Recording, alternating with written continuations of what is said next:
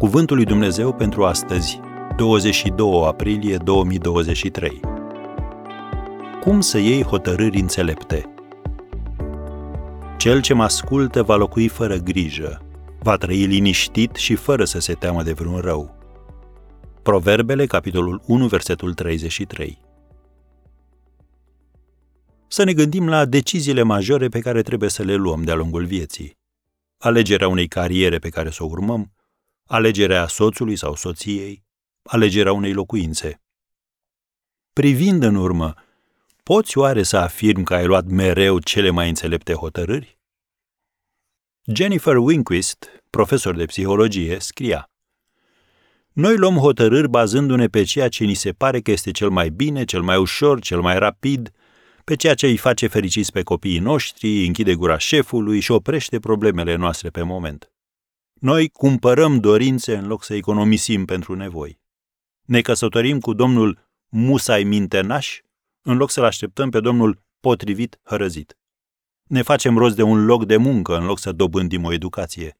Mâncăm o pungă de chipsuri în loc să mâncăm o pungă de morcovi. Nu plănuim să greșim, dar dacă nu ne propunem să biruim, făcând alegeri înțelepte, ne trezim de partea neplăcută a lucrurilor.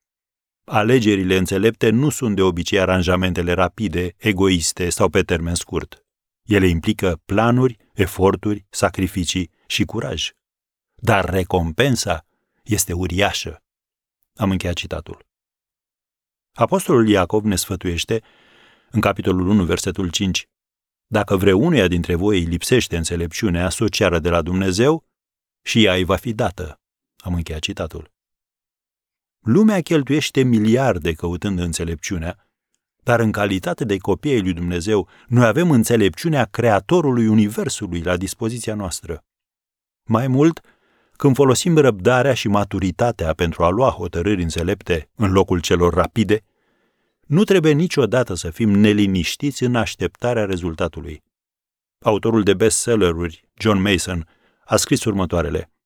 A crește în înțelepciune înseamnă să te temi de Dumnezeu, să-i faci pe plac, să-l asculți, să-l cauți, să alegi calea sa, să fii smerit înaintea sa, să-i urmezi sfatul, să primești mustrarea sa, să păstrezi legătura cu el prin rugăciune și să-l cunoști personal pe fiul său.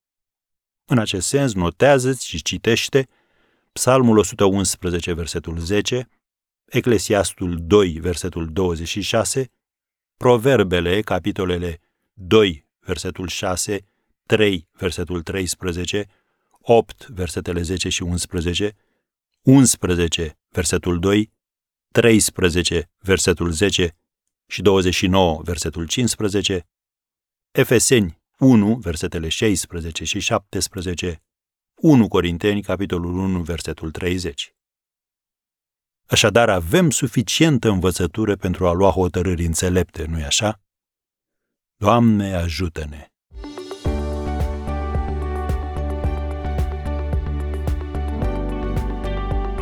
Ați ascultat Cuvântul lui Dumnezeu pentru astăzi, rubrica realizată în colaborare cu Fundația SER România.